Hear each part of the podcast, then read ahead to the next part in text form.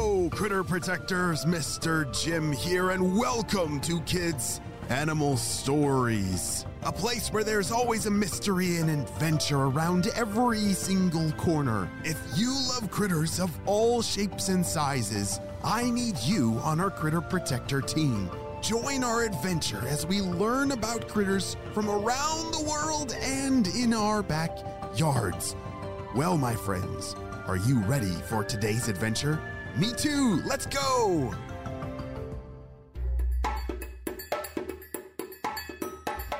On the last episode, we saw that Penny the pangolin was above ground hunting with her mom for the first time. Penny had been riding on her mom's tail because she didn't know her way around the African bush yet. Just when they were getting close to finding some ants for dinner, oh dear, Penny fell off of her mom's back. She was alone and very scared, but she remembered one very important lesson her mom had just taught her to curl into a ball to protect herself. Do you know how to curl into a ball? I wonder if it would work as well, probably not as well as a pangolin because they're a mammal that has scales on them. Hmm, I don't have scales on my back, but hold on a second. Where's Penny's mom and what was that crunching noise? Let's see what happens next. What am I gonna do now? Thought Penny as the crunching sound came closer. Maybe it's mm, a lion is after me, or a hyena, or maybe it's a giant elephant. Just when Penny thought she couldn't stand it any longer, she heard a familiar voice close by. There you are, Penny, said her mom in a kind voice. Only you, Mama. What a relief! I thought I was gonna have to be face to face with a big predator. But wow, that's so scary. But I remember what you told me, and I used my scales like armor. Penny curled up in a tight ball to show her mom how she had protected herself. Wow, that's amazing, dear, said her mom. You are so brave. I knew you were ready to come above ground and hunt with me. Speaking of hunting, we should probably be on our way, right, Mom? We have a lot of ants to eat tonight, and the sun is to be up soon. You are right. Let's go. Pangolins are insectivores. Do you know what that word means? It's kind of a silly word. Insectivores. it's an animal that eats only. Oh, wait a second. I'm not going to tell you. What do you think an insectivore eats? Do you think insectivores eat hamburgers? Or do you think they eat insects? yes, no cheeseburgers for pangolins. They eat only insects. An adult pangolin can eat up to 70 million. Yes, I said million. 70 million insects every year. Ants are pangolins' favorite meal, but they also eat termites too. What is your favorite food? Mmm, some delicious ants and termites? Gross. oh, do you think it'd be fun to have ants or termites for your dinner? I don't think so. Penny climbed back on her mom's tail, and they set off in search of insects once again. This time they decided to go around the thorny bushes instead of going through them. I think that was a very good decision, don't you?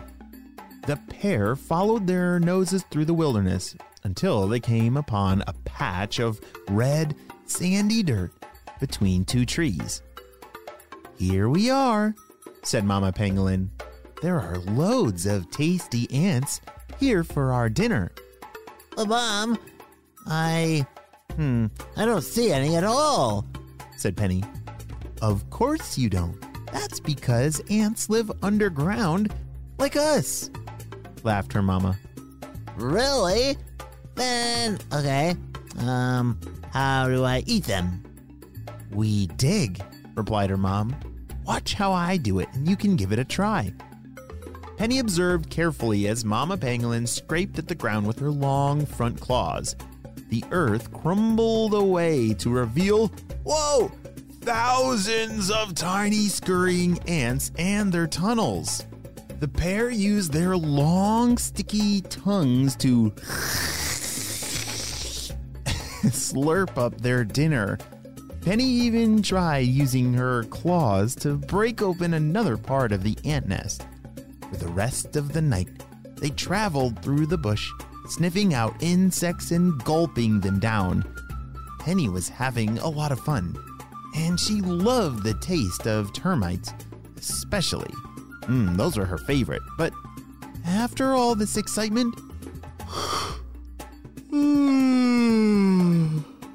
she was getting sleepy. As the sun started to peek over the horizon, Mama Pangolin said it was time to go home. I'm glad, Mama. Less eaty, more sleepy. Mama Pangolin smiled as she helped Penny climb onto her back. Soon they were on their way back to the burrow.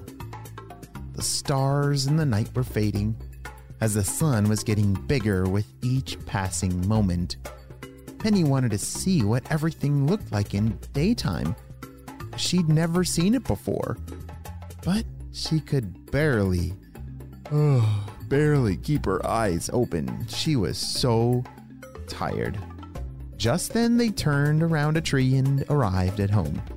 Penny slid down from her mama's back and walked sleepily back underground.